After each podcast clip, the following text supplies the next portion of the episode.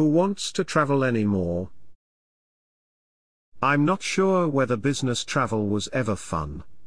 In the early days, airlines served your meal in glassware, you could smoke or fly supersonic and the security checks were minimal compared to today's standards.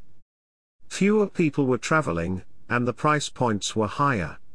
Now, we can get Wi-Fi and quieter planes but more cramped seats with short pitch.